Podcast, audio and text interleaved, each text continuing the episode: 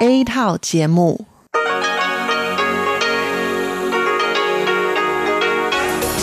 Đây là Đài Phát thanh Quốc tế Đài Loan RTI.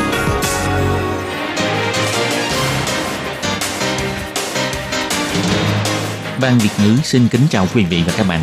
Đây là chương trình Việt ngữ Đài Phát thanh RTI được truyền đi từ Đài Loan.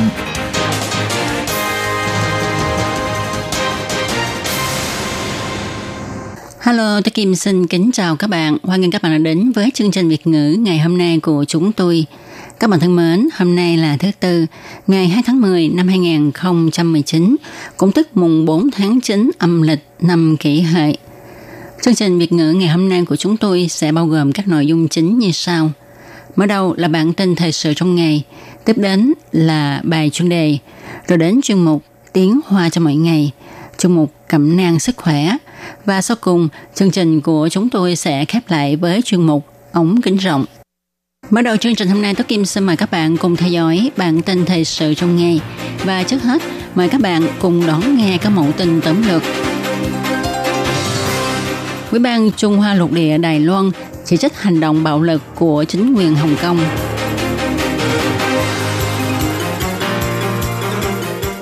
Thỏa thuận khung hợp tác kinh tế hai bờ eo biển tạo lợi ích cho hai bờ eo biển. Bộ trưởng Kinh tế Đài Loan cho biết Trung Quốc sẽ không đơn phương đề nghị hủy bỏ thỏa thuận này. Bộ trưởng Bộ Giáo dục bày tỏ môi trường học tập của Đài Loan là tự do ngôn luận, không cho phép học sinh của bất kỳ nước nào phá vỡ. 22.000 chiếc điện thoại di động có thể luyện ra được 1 kg vàng. Trước khi bệnh tiến triển xấu, phải diệt hết vi khuẩn Helicobacter pylori mới giảm thấp được nguy cơ ung thư dạ dày. Kiên trì dùng củi đun gấm sứ để tạo ra tác phẩm có một không hai. Và sau đây tôi Kim xin mời các bạn cùng đón nghe nội dung chi tiết của bản tin thời sự ngày hôm nay nhé. Ngày 1 tháng 10 là ngày quốc khánh của Trung Quốc. Hồng Kông phát động biểu tình tại 6 khu. Một thiếu niên Hồng Kông trúng đạn ở ngực với vết thương vô cùng nghiêm trọng và cuối cùng là xung đột đẫm máu giữa người dân biểu tình và cảnh sát Hồng Kông. Tối ngày 1 tháng 10, Ủy ban Trung Hoa lục địa Đài Loan cho biết bày tỏ sự chỉ trích cao độ đối với hành động gây thương tích cho dân chúng biểu tình của cảnh sát Hồng Kông. Ủy ban cho biết, chính phủ Đài Loan một lần nữa kêu gọi chính quyền Hồng Kông nên nhanh chóng lắng nghe ý dân và hồi ứng lại một cách thích đáng. Đừng dùng bạo lực đàn áp, có như vậy thì tình hình Hồng Kông mới có thể ổn định và an ninh. Ngày 2 tháng 10, Ủy viên lập pháp đảng Dân Tiến, ông Lâm Phi Phạm cũng đã mở cuộc họp báo về việc cảnh sát Hồng Kông nổ súng với chủ đề Đại Liên minh gìn giữ dân chủ, bảo vệ Đài Loan. Trong ngày quốc khánh, Trung Quốc tổ chức duyệt binh tại quảng trường Thiên An Môn, đồng thời cũng duyệt binh đẫm máu tại Hồng Kông. Một lần nữa, đảng Dân Tiến kêu gọi chính quyền Hồng Kông và Bắc Kinh nên ngừng ngay các hành động bạo lực không chính đáng – Hành động này không được quốc tế ủng hộ. Đảng Dân Tiến cho biết, Chủ tịch Tập Cận Bình phát biểu trong buổi lễ chào mừng Quốc Khánh có nhắc đến kiên trì hòa bình thống nhất với phương châm một nước hai chế độ, giữ vững Hồng Kông, Macau ổn định phồn binh lâu dài. Tuy nhiên, đến chiều, cảnh sát Hồng Kông đã xả đạn vào dân, nhậm máu đỏ trong ngày quốc khánh và một nước hai chế độ. Điều này khiến người ta nghi vấn người dân bị quốc gia tấn công, bạo lực, sinh mạng bị uy hiếp. Đó có phải chăng là ổn định phồn vinh lâu dài? Đảng Dân Tiến nhấn mạnh, lời nói và hành động của ông Tập Cận Bình khác nhau hoàn toàn, nhưng thật là bất lực khi xã hội quốc tế tin tưởng chủ trương hòa bình của ông ta. Quan hệ hai bờ eo biển xấu đi, gần đây Trung Quốc gia tăng tràn ép Đài Loan. Hôm trước, quỹ viên lập pháp cho biết Trung Quốc sau khi dùng thủ đoạn tràn ép ngoại giao của Đài Loan thì sau đó có khả năng chuyển hướng hủy bỏ thỏa thuận khung hợp tác kinh tế hai bờ eo biển ESPA.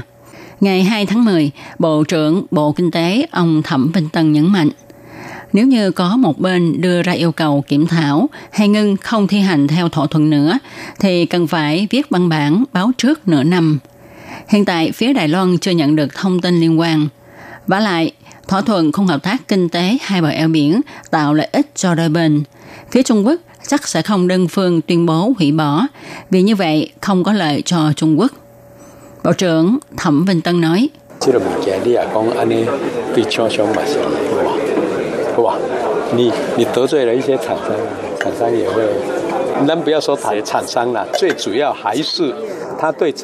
Nếu như ngưng thực thi thỏa thuận này thì sẽ không có lợi cho doanh nghiệp.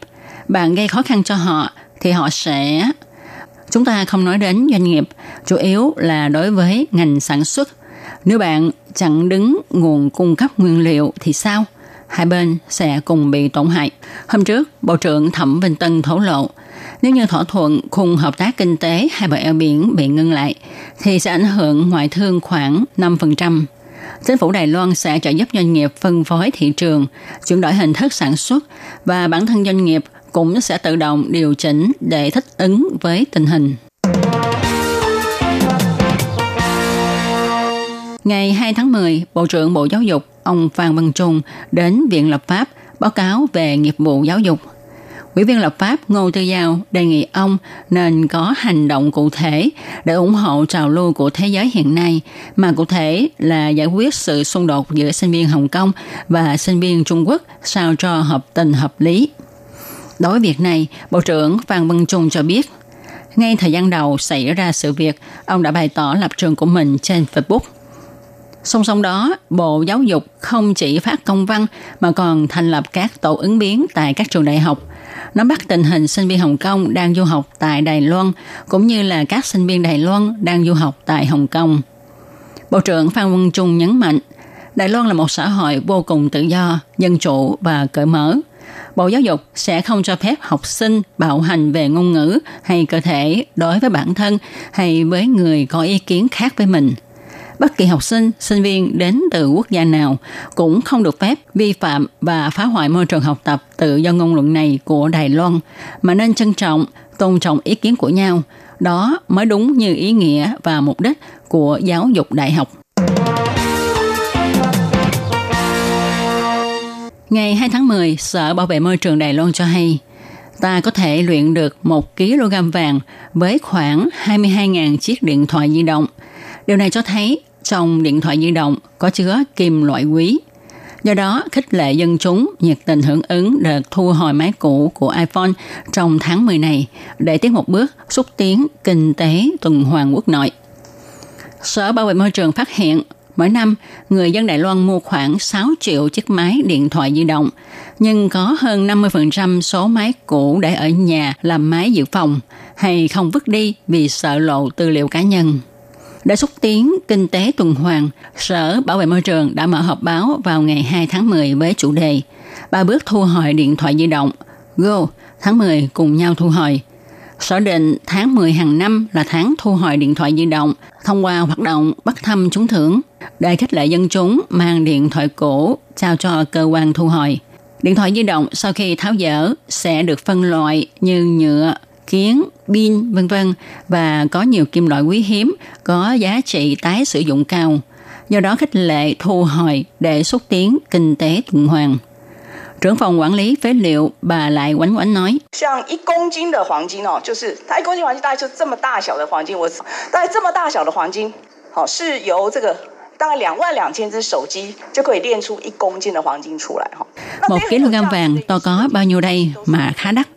Khói vàng này được luyện ra từ 22.000 chiếc máy điện thoại di động. Kim loại quý hiếm này là phương thức quan trọng để chúng ta thực hiện kinh tế tuần hoàn. Sở Bảo vệ Môi trường nhắc nhở mọi người nên định kỳ kiểm tra xem trong nhà còn điện thoại cũ nào không để mang cho đội thu gom phế liệu hay tiệm bán điện thoại. Tuy nhiên trước đó nên nhớ xóa hết các dữ liệu cá nhân. Khi tham gia hoạt động thu hồi điện thoại này, mọi người nên nhớ lấy giấy rút thăm trúng thưởng vì sẽ có cơ hội lấy được một chiếc iPhone vào ngày 14 tháng 11 này nhé. Bệnh viện Đại học Quốc gia Đài Loan phát biểu nhận thức chung về cách phòng chống và điều trị ung thư dạ dày, cho biết nếu kịp thời tiêu diệt hết vi khuẩn Helicobacter pylori trước khi phát sinh ung thư dạ dày, thì có thể dự phòng bệnh tiến triển thành ung thư dạ dày một cách có hiệu quả.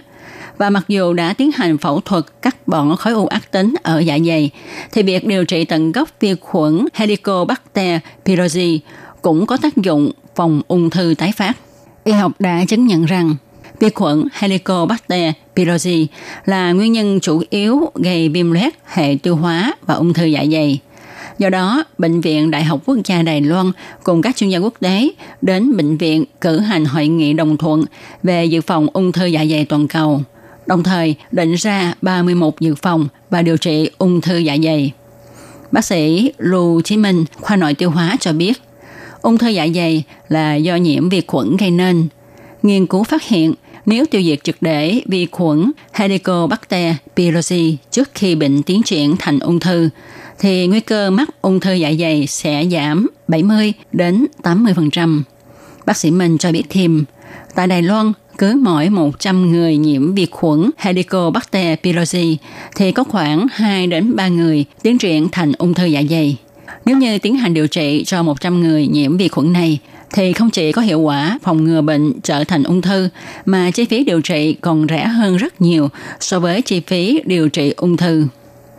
Bệnh viện Đại học Quốc gia Đài Loan cho biết, kết luận trong hội nghị này cung cấp căn cứ cho chính sách điều trị nhiễm khuẩn Helicobacter pylori và phòng ngừa ung thư dạ dày trên toàn cầu. Đồng thời hội nghị cũng biên soạn nhiều kế hoạch hợp tác nghiên cứu xuyên quốc gia, hy vọng có thể cung cấp những chứng cứ nghiên cứu kỹ càng hơn trong việc dự phòng ung thư dạ dày. Tác phẩm làm xong được đưa vào lò nung rồi bắt đầu đốt củi. Nghệ nhân Thang Nhuận Thanh nói, phương pháp nung của tôi khác với lò nung gốm khác và phải ngồi đốt củi như vậy hơn nửa ngày. Chẳng những vậy mà còn phải giám sát nhiệt độ lò nung để bỏ thêm củi vào. Tuy nhiên, dùng phương thức nung bằng củi truyền thống này thì luôn cả nghệ nhân Thang Nhuận Thanh có 30 năm trong nghề vẫn không thể nắm bắt hết tất cả các nhân tố vì có cho của củi thêm vào đó là những biến hóa khi nung, do đó sẽ sản sinh ra những hiệu quả mà chúng ta không thể dự đoán được. Đợt sản phẩm nung lần này có kết quả giống như tôi dự tính, đạt được hiệu quả mà tôi muốn có. Mỗi lần mở lò nung là một ngạc nhiên mới. Đây cũng là niềm vui của người làm gốm và là nguyên nhân khiến nghệ nhân thang nhuận thanh kiên trì nung gốm bằng củi này. Đây là màu được hình thành do cho tự do rớt xuống. Có thể cho ra sản phẩm mà chúng ta muốn có, như khi ta nung bằng điện hay lò ga. Tuy gấm sứ của ông không tôn màu, nhưng khi nung xong thì vô cùng đẹp. Ví như bình hoa này có màu giống như màu gỗ tự nhiên, trên thân có côn trùng. Còn mắt gỗ thì cũng là tác phẩm điêu khắc nổi tiếng của nghệ nhân. Học viên nói thầy điêu khắc rất giỏi và cách dạy của thầy cũng rất hay. Hiện nay thầy có rất nhiều học trò và những tác phẩm của họ đều bán rất chạy. Học trò được học cách nặng đất, kéo ly, tô màu. Nghệ nhân nói lúc ông mới vào nghề thì rất ít người dùng củi để nung gốm, nhưng giờ thì rất thịnh hành. Rất may, cách nung gốm cổ xưa này không bị mai một. Mỗi khi có học viên đến học thì ông đều truyền dạy cho họ một cách tận tình, không giấu giếm. Các bạn thân mến, các bạn vừa đón nghe bản tin thời sự ngày hôm nay do Tố Kim biên soạn và thực hiện. Tố Kim xin chân thành cảm ơn sự chú ý theo dõi của các bạn.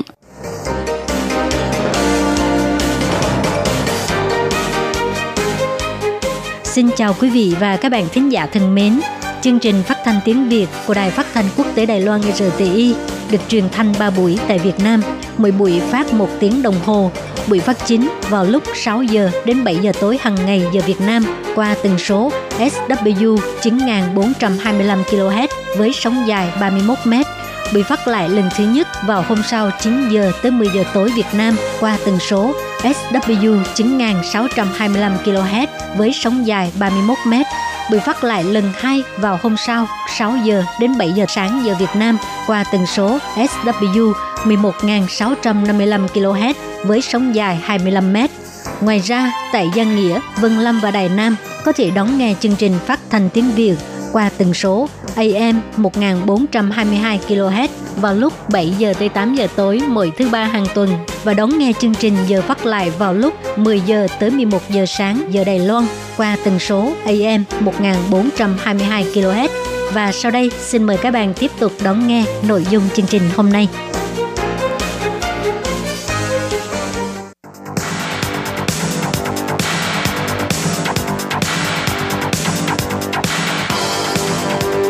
Đây là đài phát thanh quốc tế Đài Loan RTI, truyền thanh từ Đài Loan. Mời các bạn theo dõi bài chuyên đề hôm nay.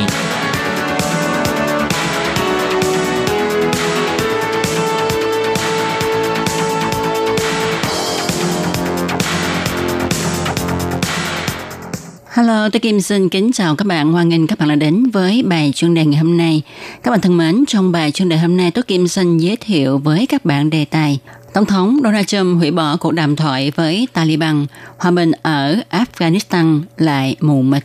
Và sau đây tôi Kim xin mời các bạn cùng đón nghe nội dung chi tiết của bài chuyên đề ngày hôm nay nhé.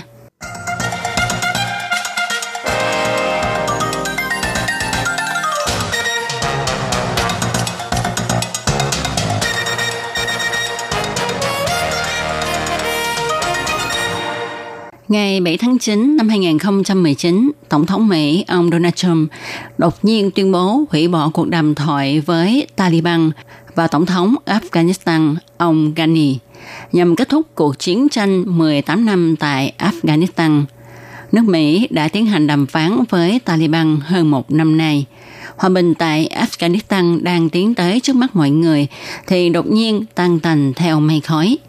Sự kiện này một lần nữa chứng thực tính cách không ổn định của Tổng thống Donald Trump và uy tín của nước Mỹ một lần nữa bị thiệt hại nặng nề. Đặc sứ Halifax ở Afghanistan của Mỹ đã đàm phán nhiều lần với Taliban. Vào đầu tháng 9, hai bên còn đạt được thỏa thuận bước đầu, lóe lên tia sáng kết thúc cuộc chiến tranh tại Afghanistan. Tuy nhiên, vào ngày 5 tháng 9, thủ đô Kabul của Afghanistan lại bị công kích bởi bom tự sát, khiến cho 123 người thiệt mạng, trong đó có một quân nhân Mỹ, và Taliban đã thừa nhận phát động vụ công kích này. Hành động vừa đàm phán vừa công kích này của Taliban đã triệt để làm cho ông Trump nổi giận. Ông Trump nói, Taliban tiếp tục hành vi bạo lực đã khiến cho họ trở thành đối tác không đáng tin cậy. Tổng thống Trump nói thẳng, sẽ không có cuộc đàm phán nào nữa và quân đội Mỹ sẽ nâng cao hành động công kích của mình. Người phát ngôn của Taliban thì cảnh cáo, Tổng thống Donald Trump hủy bỏ cuộc đàm phán sẽ khiến cho nhiều người Mỹ chết và tổn thất tài sản. Nước Mỹ sẽ chịu tổn thất nhiều hơn bên nào khác. Người dân Mỹ sẽ phải đau khổ. Sự kiện ngày 11 tháng 9 đã tròn 18 năm. Sự kiện này đã dẫn đến cuộc chiến tranh giữa Mỹ và Afghanistan. Đây cũng là cuộc chiến tranh ở hải ngoại lâu nhất của nước Mỹ. Ngày 11 tháng 9 năm 2001, Bin Laden, lãnh đạo của tổ chức Al-Qaeda, liên tục phát động tấn công nước Mỹ, cướp máy bay chở hành khách đâm vào trung tâm thương mại ở New York, khiến cho gần 3.000 người thiệt mạng. Lúc đó, Bin ở Afghanistan đương thời bị khống chế bởi Taliban. Nước Mỹ yêu cầu Taliban bắt Bin Laden giao cho Mỹ, nhưng Taliban từ chối. Vì thế, một tháng sau sự kiện ngày 11 tháng 9, nước Mỹ phát động cuộc chiến tranh Afghanistan. Có nhiều nước cũng đã tham gia hành động chống khủng bố này. Chính quyền Taliban nhanh chóng tan rã, nhưng không vì vậy mà mất đi, mà dần dần khôi phục lực lượng đi sâu vào tầng lớp nền tảng của xã hội. Tổng thống Trung muốn thoát thân khỏi cuộc chiến tranh Afghanistan gấp nên phái đặc sứ sang thương lượng với Taliban. Một năm qua, hai bên đã đàm phán 9 lần và cuối cùng cũng đã đàm phán xong dự án thỏa thuận hòa bình. Theo dự án này thì trong vòng 135 ngày, Mỹ sẽ rút 5.000 quân lính ra khỏi Afghanistan, đóng cửa 5 căn cứ địa. Đổi lại, Taliban phải cắt đứt quan hệ với tổ chức khủng bố Al-Qaeda. Taliban cũng hứa sẽ triển khai đàm phán hòa bình với chính phủ Afghanistan. Nhưng nay thì Tổng thống Trump hủy bỏ cuộc đàm thoại làm kinh động toàn cầu. Một lần nữa, ông ta thể hiện tính cách khó dự đoán của mình và cái giá của nó là uy tín của nước Mỹ lại bị tổn thất nghiêm trọng. Không ai còn tin tưởng vào lời nói của ông Trump nữa vì ông ta trở mặt như trở bàn tay.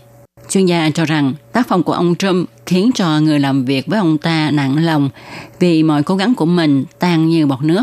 Nước Mỹ cũng không thể dự đoán vì chính sách quốc gia luôn thay đổi. Các bạn thân mến, các bạn vừa đón nghe bài chuyên đề ngày hôm nay do Tố Kim thực hiện. Tố Kim xin chân thành cảm ơn sự chú ý theo dõi của các bạn. Thân chào tạm biệt các bạn. Bye bye.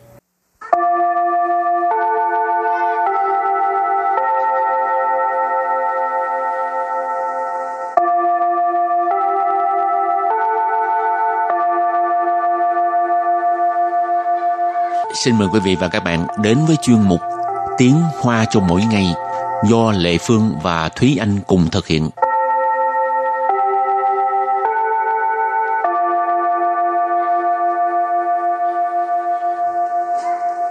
Thúy Anh và Lệ Phương xin kính chào quý vị và các bạn. Chào mừng các bạn đến với chuyên mục Tiếng Hoa cho mỗi ngày ngày hôm nay. Thúy Anh có một cái uh, chuyện quá khứ nào đáng nhớ hay là không muốn nhớ không? Đáng nhớ thì nhiều mà không muốn nhớ lại cũng nhiều. Nhưng mà không muốn nhớ lại thì mình nhớ làm gì đúng không? Ừ, mà Lệ Phương muốn hỏi cái này này. Tại sao không muốn nhớ lại? Đã không muốn nhớ lại thì chứng tỏ là không muốn nhắc đến. Cho Tại nên sao nó... không muốn nhắc đến? Cho nên cứ để nó là chuyện dĩ vãng. ok, để quá khứ nằm yên đi ha. Ừ. Rồi hôm nay mình học hai câu. Câu thứ nhất, mỗi người đều có một khoảng quá khứ không muốn nhớ lại. Và câu thứ hai, ai da, quá khứ là những gì đã qua rồi, nhìn về phía trước mới quan trọng hơn Và bây giờ thì chúng ta lắng nghe cô giáo đọc hai câu mẫu này bằng tiếng Hoa. 每个人都有一段不想回忆的过去。哎呀，过去就过去了，往前看比较重要。Thúy Anh xin giải thích câu mẫu số 1. 每个人都有一段不想回忆的过去。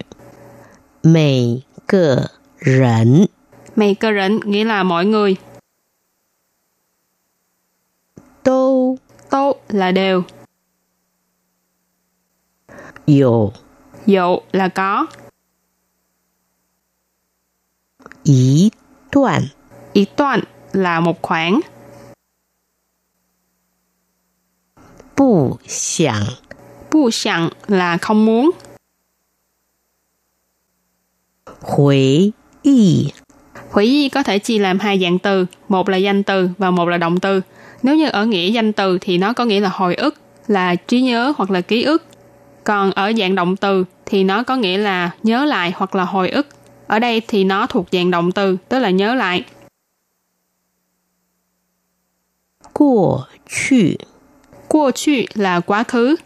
Và sau đây chúng ta hãy cùng lắng nghe cô giáo đọc câu mẫu bằng tiếng Hoa. 每个人都有一段不想回忆的过去。每个人 都有一段不想回忆的过去。Câu này có nghĩa là mỗi con người đều có một khoảng quá khứ không muốn nhớ lại. Và câu thứ hai, ai da, quá khứ thì đã qua rồi, nhìn về phía trước mới quan trọng hơn. 哎呀，过去就过去了，往前看比较重要。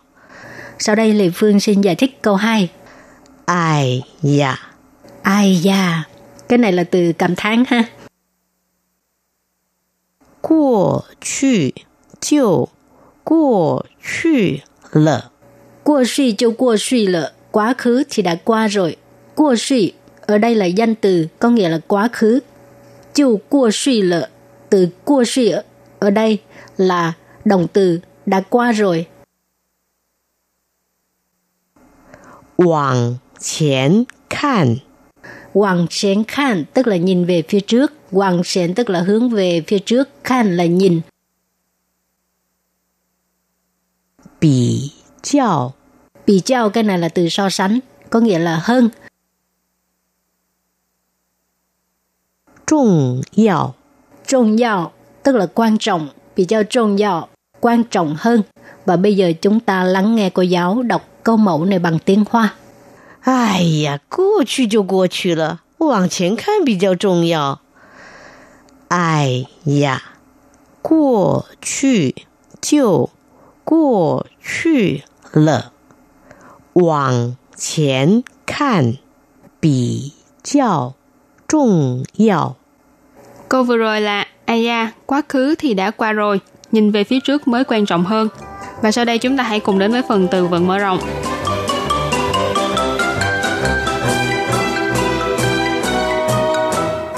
往事，往事， Hoàng sự nghĩa là chuyện xưa, chuyện cũ hoặc là chuyện dĩ vãng.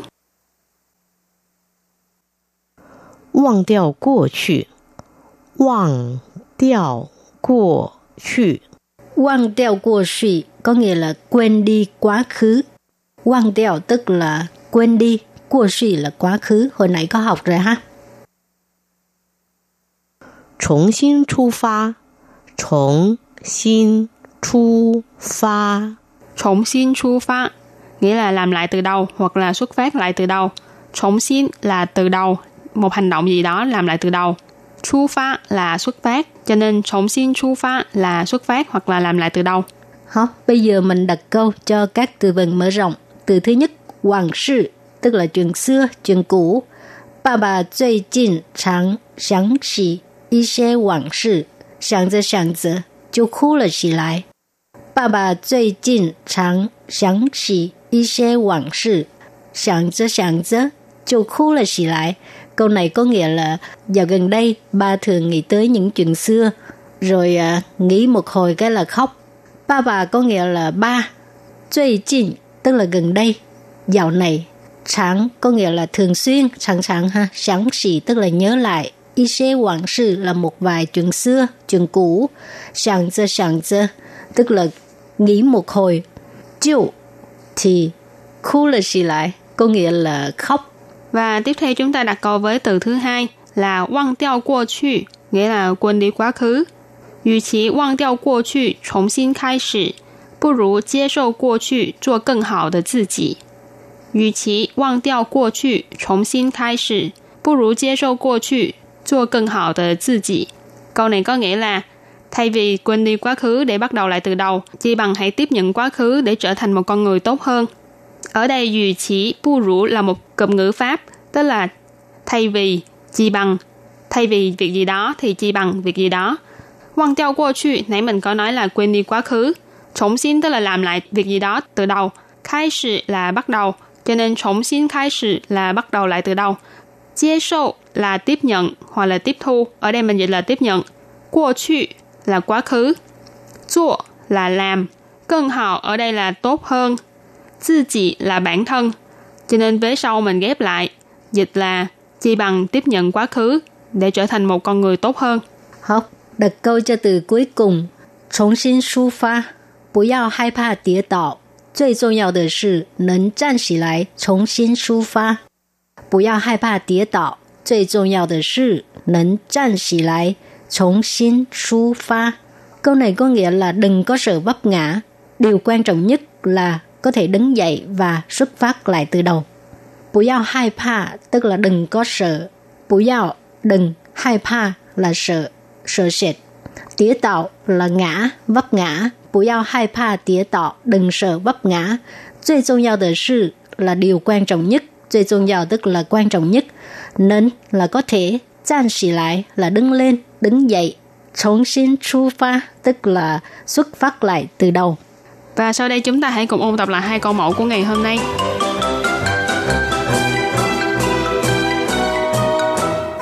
每个人都有一段不想回忆的过去，每个人都有一段 不想回忆的过去。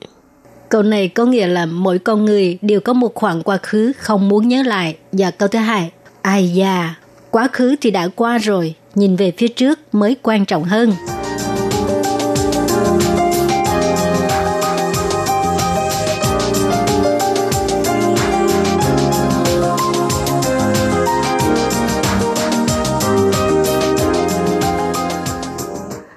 呀，过去就过去了，往前看比较重要。”哎呀，过去就过去了，往前看比较重要。 Câu vừa rồi là ai da, quá khứ thì đã qua rồi, nhìn về phía trước mới quan trọng hơn. Các bạn thân mến, bài học hôm nay đến đây xin tạm chấm dứt. Cảm ơn các bạn đã đón nghe và xin hẹn gặp lại các bạn vào bài học tới nha. Bye bye. Bye bye. “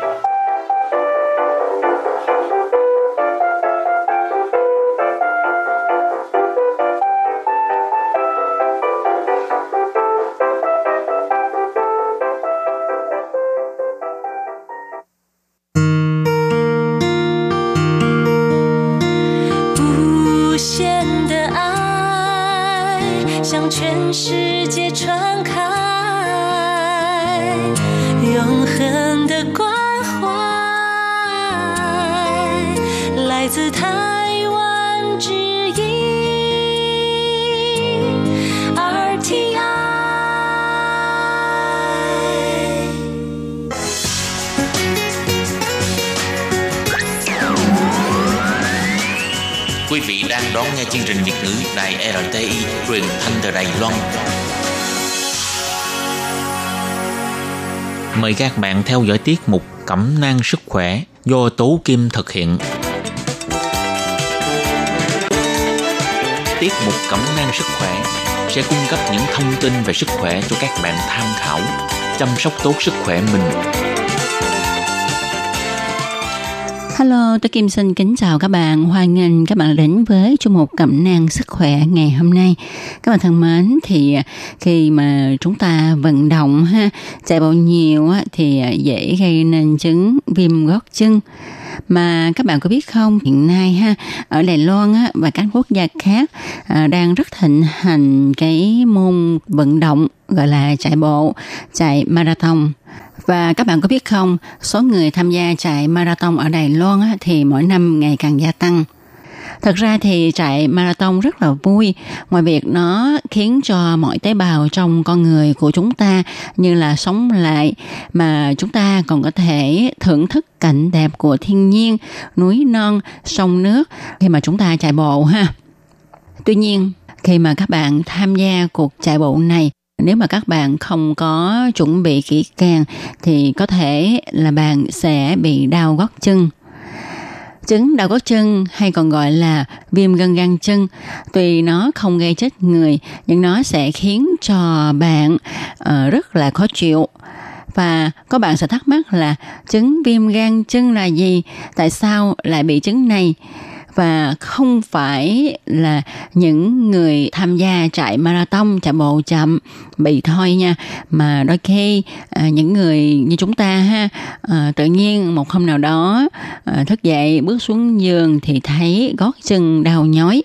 Cũng tức là tất cả mọi người chúng ta đều có thể bị chứng viêm gót chân cho nên hôm nay à, tôi Kim hân hạnh giới thiệu với các bạn giáo sư bác sĩ Đặng Phục Đáng, khoa vật lý trị liệu bệnh viện Trường Canh đến với chung mục để mà chia sẻ với các bạn về chứng viêm gân gan chân. Vậy mà các bạn cùng theo dõi nha.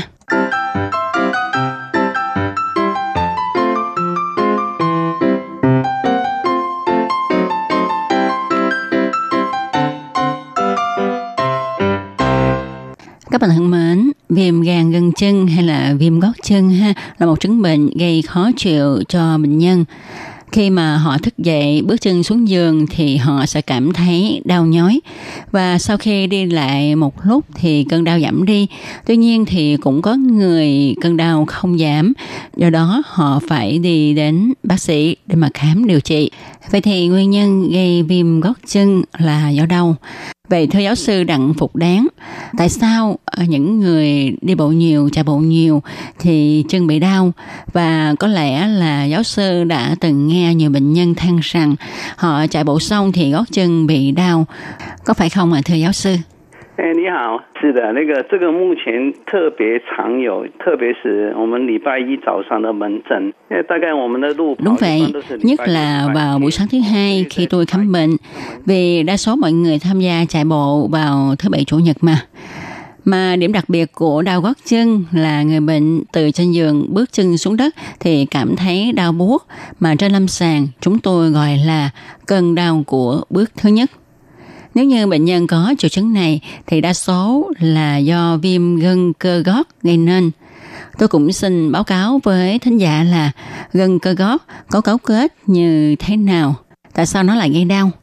Chân của chúng ta ha có một dây chằng gan bàn chân và các dây chằng khác. Khi mà chúng ta bước đi thì các cơ bắp và dây chằng của bàn chân phải căng, phải giãn. Trong sinh hoạt bình thường của chúng ta, khi chúng ta đi đứng thì các đợt căng cơ, giãn cơ của bàn chân có mức độ vừa phải, không quá sức nên không gây đau.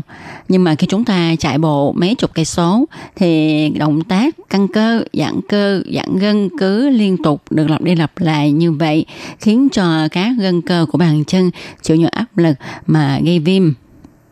Vậy thưa giáo sư, như chúng ta là những người ít vận động ha, à, bình thường không tham gia chạy bộ nhiều, rồi đột nhiên đi tham gia chạy marathon thì có phải là nguy cơ bị đau gót chân rất là lớn. Tuy nhiên, đối với những người thường xuyên luyện tập á, thì có phải là họ sẽ ít bị chứng này hơn phải không thưa giáo sư? 呃，这个不一定，有时候我们看有一些是选手的，他也会来的。对，他 Không nhất định là như vậy. Đôi khi những tuyển thủ chạy bộ thì họ cũng mắc chứng này đó. Có thể là do một giai đoạn nào đó họ chạy quá nhiều hay là họ liên tục lặp đi lặp lại động tác với cường độ quá nhanh cũng khiến cho gân gót bị viêm, bị tổn thương.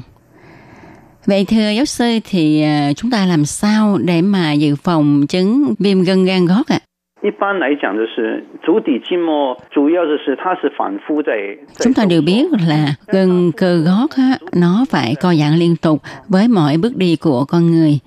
Gân gót chân lại gắn lên xương gót mà nơi đây lại luôn bị kéo căng ra do động tác đi hay là chạy. Nếu mà gót chân của người nào đó bị kéo căng với cường độ quá nhiều và liên tục thì nơi đó có thể là sản sinh ra gai gót chân và gai gót chân này nó sẽ nằm song song với lại gân gàng bàn chân. Khi mà mọc gai gót chân á, thì đó là tín hiệu cơ thể báo cho chúng ta biết là bàn chân của chúng ta đã làm việc quá sức rồi. Đứng trên lập trường trị bệnh khi mà gặp trường hợp đau á, thì điều đầu tiên quan trọng nhất mà chúng ta nên làm đó là đắp lạnh tức là trùm lạnh để làm cho tiêu sưng rồi nghỉ ngơi nếu như đau đến không chịu nổi thì các bạn nên đến bệnh viện để cho bác sĩ khám điều trị Thưa giáo sư, ngoài việc ta trùm lạnh ha nghỉ ngơi ra khi mà bị đau gót chân thì chúng ta cần phải uống thuốc hay là tiêm thuốc để trị chứng này không ạ? 现在台湾比较先进的是，我们可以用一种用超音波来看这个足底筋膜。 Hiện nay, y học của Đài Loan rất là hiện đại. Chúng tôi có thể sử dụng siêu âm để xem gân gan chân. Qua đây ha, chúng tôi cũng đã thống kê uh, người dân Đài Loan uh, trưởng thành thì độ dày của gân gan chân vào khoảng 0,38 cm. Nếu như gân gan chân bị viêm, bị phù thủng thì gân gan chân sẽ dày hơn. Cũng qua máy siêu âm, chúng tôi sẽ tiêm thuốc tiêu viêm vào chỗ viêm của gân gan chân. Việc làm này sẽ mang lại hiệu quả tiêu viêm rất là nhanh chóng. Đương nhiên, đây là phương pháp điều trị viêm gân gan chân chuẩn xác nhất, nhanh nhất. Tuy nhiên, nếu như triệu chứng viêm gót chân tương đối nhẹ thì chúng ta có thể dùng thuốc kháng viêm bằng đường uống. Thưa giáo sư, để điều trị chứng viêm gót chân thì chúng ta phải điều trị bao lâu mới khỏi bệnh ạ? À? Nếu như mà dùng phương thức tiêm thuốc thì một hai ngày sau, triệu chứng đau do viêm giảm đi rất là nhiều. Còn điều trị bằng cách uống thuốc thì lâu hơn. Thưa giáo sư, những người cao tuổi thường họ không có chạy bộ mà họ chỉ đi bộ để dưỡng sinh. Vậy thì tại sao họ cũng mắc phải chứng viêm gót chân à? 会啊，会啊，那个，因为我们老人家有这个问题的人也相当多的，因为我们老人家 Người cao tuổi mắc phải vấn đề này cũng rất là nhiều. Đó là vì khi mà cao tuổi ha thì độ co giãn của gân cơ không còn như là khi chúng ta còn trẻ nữa. Và lại kết cấu của cơ thể cũng hơi bị biến dạng đi khi mà chúng ta có tuổi ha cùng một động tác nhưng mà người trẻ tuổi thì không bị tổn thương. Ngược lại người có tuổi lại dễ bị tổn thương nhiều hơn. Để đề phòng á, à, trường hợp thứ nhất là đối với những người có gan bàn chân bằng phẳng à, do vòng cong của bàn chân sập xuống nên khiến cho gân gan chân bị kéo dài ra. Cho nên á, gân gan chân luôn trong trạng thái bị căng kéo do đó nó sẽ dễ phát viêm nếu mà bạn thuộc loại bàn chân phẳng thì bạn nên mang giày có tấm lót để điều chỉnh chân lại để gân gan chân không bị căng kéo thường xuyên. Trường hợp thứ hai là vòng cong của bàn chân rất cao cũng khiến cho gân gan chân bị kéo rất là căng. Vì gân gan chân bị kéo căng như vậy, cho nên nếu bạn uh, tạo thêm áp lực lên nó thì nó sẽ dễ bị đứt. Do đó, những người có vòng bàn chân quá cong cũng là nhóm người dễ bị viêm gót chân. Nếu ta thấy những người cao tuổi có vòng chân bằng phẳng hay là vòng chân quá cong thì ta nên cho họ mang dài có tấm đệm để điều chỉnh. Khi mà điểm tiếp đất của chân tương đối quân bình, tức là đồng đều nhau, thì áp lực cũng sẽ chia đều lên chân khi mà chúng ta bước đi. Như vậy sẽ giảm được nguy cơ viêm gót chân. Thưa giáo sư, như vậy, nhóm người có uh, vòng cong của chân quá phẳng hay là quá cong thì nên mang giày có tấm lót đặc biệt. Tuy nhiên, uh, kiến nghị là họ nên đến khám bệnh để bác sĩ tư vấn cho họ mang loại giày như thế nào ha. Hiện nay, xã hội bước vào thời kỳ cao niên người lớn tuổi cũng thường xuyên có thói quen đi chơi mà đi càng nhiều thì dễ viêm gót chân vậy thì ta phải dự phòng bằng cách nào thưa bác sĩ 他们可能要可以事先那个做一些暖身运动，然后比方你 Họ có thể thử làm các động tác khởi động và giãn gân cơ trước để tránh những rủi ro chấn thương khi mà uh, vận động hay là đi bộ ha. Rồi bạn cũng có thể ngâm chân vào nước nóng, sau đó để một tấm khăn dưới đất, rồi lấy các ngón chân gấp tấm khăn này lên với mục đích là luyện tập gân gan chân và gót chân. Chúng ta cũng có thể để một trái banh đánh ngon dưới đất, rồi để lòng bàn chân lên trái banh này, lăn qua lăn lại, hay là dùng ngón chân gấp trái banh này lên. Ngoài gân găng chân ra thì gân gót cũng là gân rất dễ bị viêm, do nó cũng hay bị kéo căng cho nên những người chuẩn bị chạy bộ hay là đi xa thì cũng nên có những bài tập khởi động giãn cơ trước Thưa giáo sư, khi mà chúng ta chạy bộ hay là đi leo núi ha, thì hôm sau á, cơ bắp chân căng cứng và đau. Và khi mà gặp trường hợp này thì chúng ta phải xử lý như thế nào? 如果你会硬的时候，是等于你的后面小腿的肌肉。 Nếu như bắp chân của bạn bị căng cứng thì cho thấy cơ bắp chân của bạn đang trong tình trạng căng thẳng. À, nếu như sự căng cứng này tăng lên một chút thì bạn sẽ bị chuột rút. Nguyên nhân là do vận động quá sức. Ngoài ra còn nguyên nhân nữa, đó là khi chúng ta vận động thì cơ thể sẽ sản sinh ra axit lactic. Nó sẽ làm cho cơ bắp căng cứng và đau. Phương pháp điều trị hiệu quả đó là trùm nóng. Sau khi trùm nóng thì ta massage để kích thích tuần hoàn máu lưu thông tốt hơn. Khi tuần hoàn máu lưu thông tốt thì nó sẽ mang axit lactic thải ra ngoài. Lúc đó các triệu chứng khó chịu sẽ mất đi. Vâng, và hôm nay Tố Kim cũng rất là vui được giáo sư Đặng Phúc Đảng đến với chung một chia sẻ với thính giả về chứng viêm gót chân. Thì à, trong vài phút cuối của chung mục này, giáo sư cũng đưa ra một vài kiến nghị đối với những người yêu thích chạy bộ. Tuy rằng bình thường họ không chạy nhiều cho lắm, tức là họ không phải là những người chạy bộ chuyên nghiệp nhằm để cho họ có thể tránh được chứng viêm gan chân hay viêm gót chân. Những lời kiến nghị đó là thì đối với những người yêu thích chạy bộ ha, thứ nhất là bạn nên tìm cho mình một đôi giày tốt. Đôi giày này phải có đặc điểm là hấp thu chấn động tốt. Nếu bạn là người có lòng bàn chân phẳng hay là vòng cong của bàn chân quá cao thì bạn phải mang tấm lót điều chỉnh lót vào đôi giày thể thao của mình nhằm để khi mà bạn vận động thì các điểm tiếp đất của chân tương đối đồng đều. Và đây là việc mà bạn cần phải làm. Ngoài ra, trước khi chạy thì các bạn nên thực hiện các bài tập khởi động, giãn gân cơ, nhất là cơ gần bàn chân và cơ gót chân.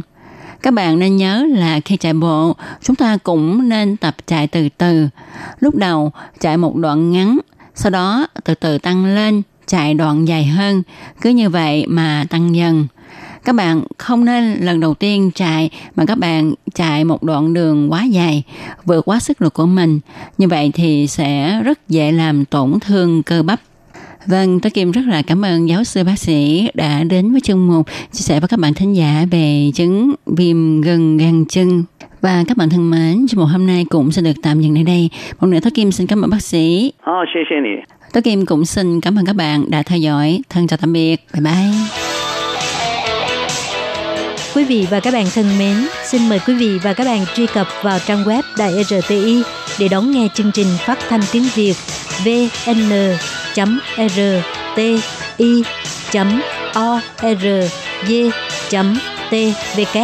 và cũng có thể truy cập FB fanpage của Ban Việt ngữ RTI tiếng Việt.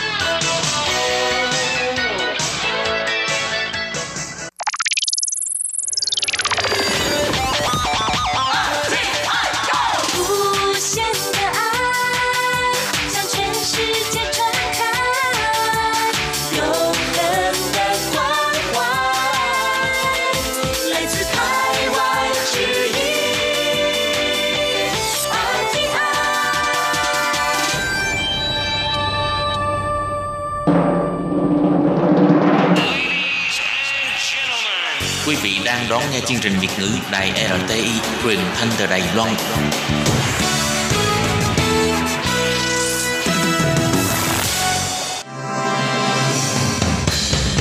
Hoan nghênh quý vị và các bạn đến với chuyên mục Ống kính rộng giới thiệu những thông tin Đài Loan liên quan tới ngoại giao, giáo dục, nông nghiệp, khoa học công nghệ, xã hội, vân vân do Hải Ly thực hiện.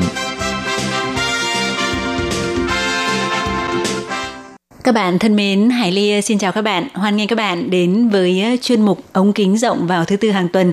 Và hôm nay thì ờ, chuyên mục Hải Ly rất là vinh hạnh mời đến ờ, một tác giả trẻ đến từ Việt Nam, đó là An Nhiên. Trước tiên thì Hải Ly xin trân trọng gửi lời chào tới An Nhiên. Em chào chị ạ.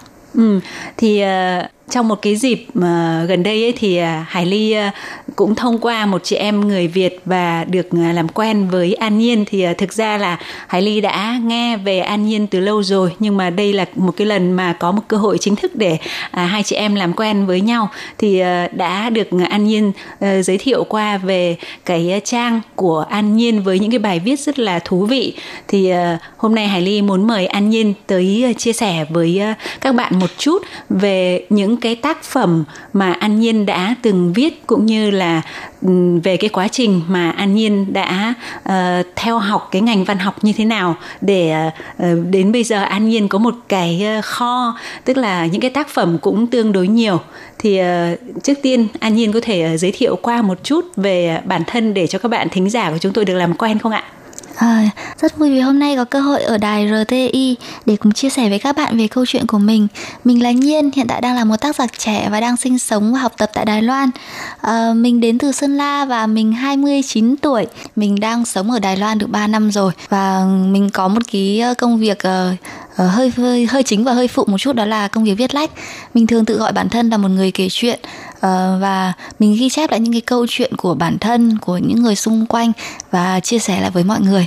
Và cái câu hành trình này của mình thì cũng có thể gọi là 8 năm rồi. Và nói chung là cũng có một số tác phẩm và được các bạn đón nhận cho nên là ờ, Ờ, hôm nay là cũng rất vui là có thể ở đây để chia sẻ mọi người về câu chuyện của mình. Ừ, thì à, Hải Ly gọi An Nhiên là một nhà sáng tác trẻ bởi vì là với cái tuổi đời của An Nhiên ờ, thì Hải Ly nghĩ rằng là rất là trẻ nhưng mà Hải Ly thấy rằng là với cái tuổi đời như vậy và với một cái à, hành trình viết lách đã 8 năm với một cái số lượng tác phẩm cũng không nhỏ và trong đó có một số cuốn à, tiểu thuyết cũng như là một số cuốn truyện ngắn đã được à, xuất bản tại Việt Nam thì Hải Ly nghĩ rằng là cái hành trình này nó cũng rất là phong phú và có chứa đựng rất là nhiều điều mà à, An Nhiên muốn chia sẻ với mọi người. Và chắc chắn là để có một cái niềm đam mê như vậy ấy, thì An Nhiên phải có một cái uh, sự bồi dưỡng hoặc là có một cái quá trình mà mình học hoặc là nghiên cứu có liên quan đến cái cái cái chuyên ngành về văn học đúng không? Thì uh, An Nhiên có thể giới thiệu qua một chút là cái quá trình mà mình học đại học cũng như là bây giờ mình đang theo học thạc sĩ ở Đài Loan thì là mình học về chuyên ngành cụ thể là chuyên ngành gì trong cái ngành ngành văn học À, thực ra thì ờ, từ lúc học đại học thì mình học về ngoại ngữ nhưng mà sau có cơ hội được đi du học thì mình đã chuyển sang học ngành văn học. Ừ. Và khi mà học ngành văn học thì là lúc đấy là mình được phát huy cái khả năng viết lách của mình rất là nhiều và đến lúc mà sau khi học tốt nghiệp học đại học thì mình có về Việt Nam và làm ở các ờ, đơn vị ờ, phát hành sách và được trau dồi thêm những cái kiến thức về uh, viết lách và xuất bản. Thì đến lúc mà mình quay trở lại Đài Loan thì mình lại tiếp tục cái công việc này của mình. Và um, thực ra thì cái việc mà để mà có thể theo theo đuổi cái công việc viết lách này thì có lẽ là bắt đầu từ hồi rất là nhỏ cơ. Mình rất là thích đọc sách từ hồi nhỏ. Ừ. à, và mẹ mình thì lại làm thủ thư ở thư viện Ờ. cho nên là uh, hồi bé của mình thì là cứ khi nào mà tan học thì mình lại buổi chiều buổi sáng tan học thì buổi chiều mình sẽ đến thư viện của mẹ. Xong là đọc sách ở đó cho nên là từ bé là mình đã đọc rất là nhiều sách. Và có thể là đấy cũng là một cái yếu tố mà khiến mình có một cái tích lũy về ngôn ngữ khá là uh, khá là lớn so với cái độ tuổi hiện tại của mình. Thì đến thời điểm hiện tại thì bây giờ mình không còn thời gian đọc nhiều sách như ngày xưa nhưng mà uh, đấy cũng là một cái điều mà mình thấy uh, ảnh hưởng đến cái việc viết lách của mình. Uh, và sau này tức là khi mà đi học mình đi học ở bên Trung Quốc thì mình được tiếp xúc với một cái môi trường mới và được tiếp xúc với bạn bè và có được uh, nhiều cái góc nhìn hơn về cuộc sống do các bạn chia sẻ và kể cả cái việc về Việt Nam. Uh, được tiếp nhận với lại cái cuộc sống có nhịp độ rất là nhanh ở Hà Nội và kể cả sau khi này đến Đài Loan nữa thì là những cái môi trường khác nhau chọn tạo nên cho mình rất là nhiều cái góc độ khác nhau và được tiếp xúc với uh, nhiều nhiều loại nhiều loại mình dùng từ loại nhiều loại người ở trong cái cuộc sống này. Nói chung là mình thấy cơ bản thì là ai cũng là người có điểm tốt và điểm chưa tốt và có những điểm để mình đáng học tập và những cái câu chuyện của họ đáng để chia sẻ, cho nên là mình dùng cái khả năng của mình đó là ngôn ngữ, mình chia sẻ những câu chuyện đó. Ừ. Thì ờ, như An Nhiên đã chia sẻ là cái niềm đam mê ờ, văn học của An Nhiên là nó được nuôi dưỡng từ nhỏ và thông qua những cái cuốn sách và thông qua việc đọc sách thì Hải Ly nghĩ rằng đây là một cái điều rất là quan trọng trong cái việc mà nuôi dưỡng tâm hồn. Bất kể là tức là chúng ta có phải là người có khả năng đặc biệt về ngôn ngữ hay không và có cái niềm đam mê về văn học hay không nhưng đối với những cái cuốn sách ấy, thì nó mang lại cho mọi người và nhất là từ cái thuở còn nhỏ ấy, cái lúc trẻ thơ ấy, nó là một cái sự nuôi dưỡng tâm hồn rất là đẹp mà chúng ta nếu mà bây giờ có con nhỏ ấy, thì chúng ta nên tạo cho các bé cái thói quen là đọc sách. Tức là bất kể những cái sách gì chỉ cần các bé yêu thích thì đấy nó đều là một cái phương pháp rất là tốt để trau dồi để nuôi dưỡng về tâm hồn cũng như là về ngôn ngữ. Và hãy Linh nghĩ rằng là cộng thêm với lại cái ờ, thuận lợi của của của An Nhiên đó là có thêm à, 5 năm du học ở trường Đại học Cát Lâm ở Trường Xuân. Trung Quốc đúng không? Đúng và rồi. hiện tại thì uh, cũng tiếp tục theo học uh, thạc sĩ ngành văn học tại trường Đại học uh, Quốc lập Trung ương. Quốc lập Trung ương tại Đài Loan thì nó kết hợp lại và với cái niềm đam mê đã được nuôi dưỡng từ nhỏ thì đã uh, đưa đến cho chúng ta một an nhiên như ngày hôm nay và an nhiên có thể chia sẻ với các bạn thính giả một chút về những cái tác phẩm bạn đã viết cũng như là đã xuất bản được không ạ? À, về các tác phẩm đã viết thì uh, ban đầu thì là em xuất phát với lại chuyện ngắn. Tức là ngày xưa thì là hồi còn bé bé hồi đấy cũng tầm hơn 20 tuổi thì rất là thích viết về tình yêu. Cho nên là tuổi trẻ thì em viết nhiều về tình yêu.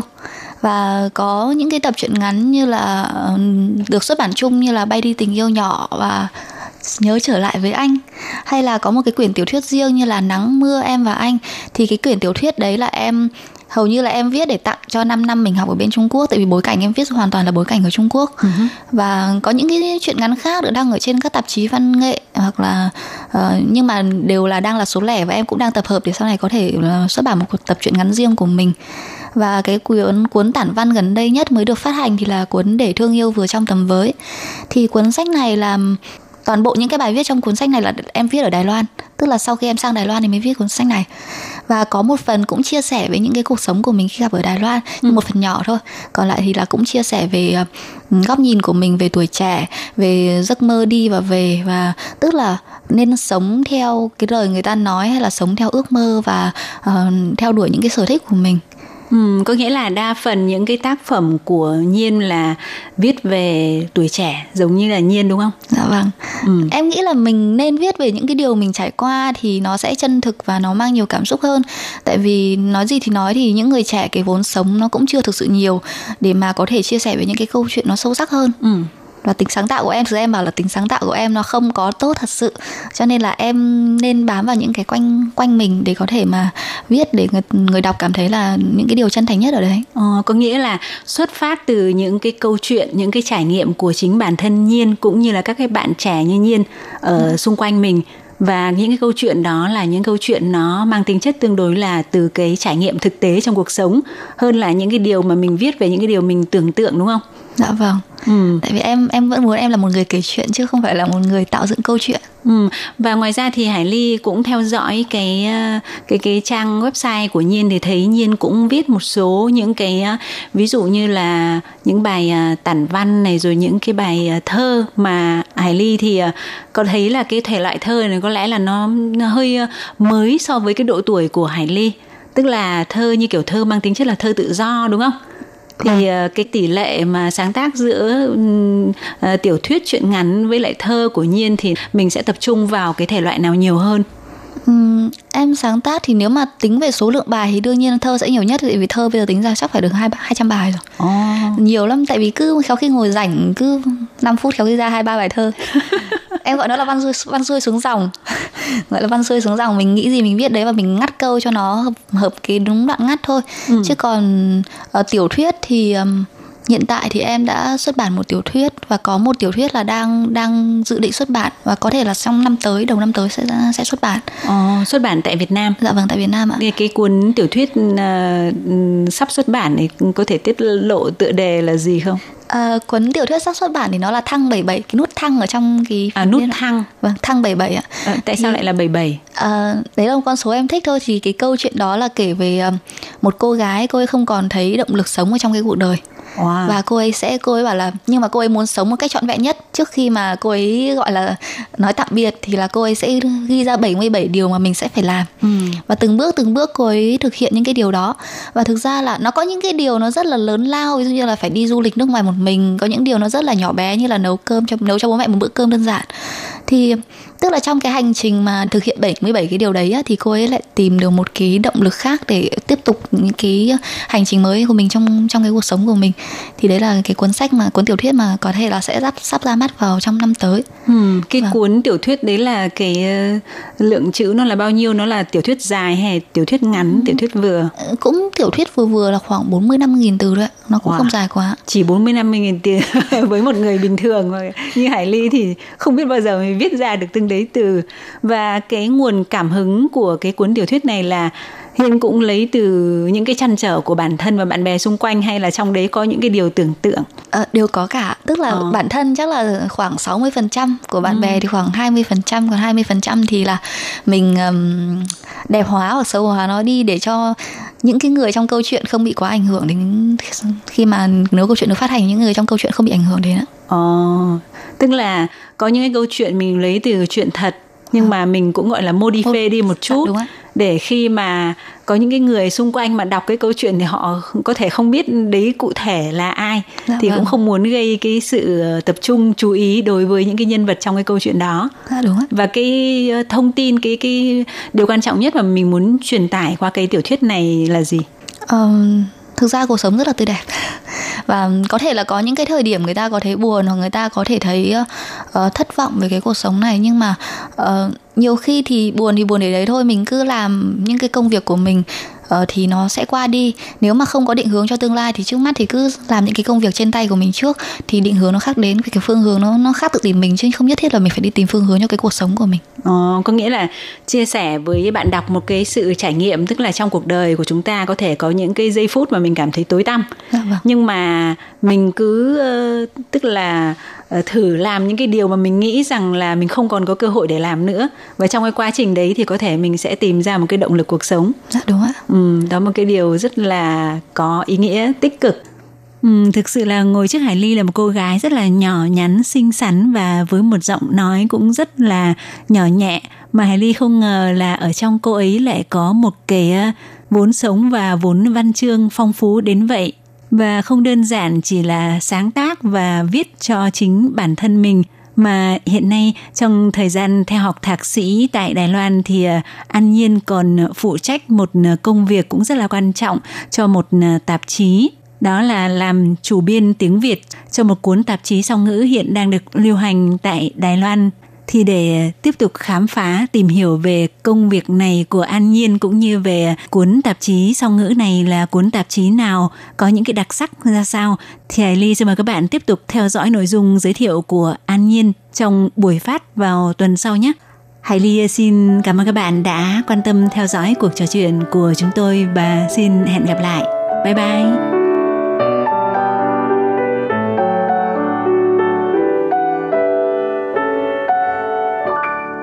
Quý vị và các bạn thân mến, sau đây là email của Ban Việt ngữ ctv a rti org tvk Hộp thư truyền thống của Ban Việt ngữ Việt Nam Miss PO Box 123 gạch ngang 199 Taipei 11199 Còn thính giả ở Việt Nam xin gửi đến hộp thư số 104 Hà Nội, Việt Nam.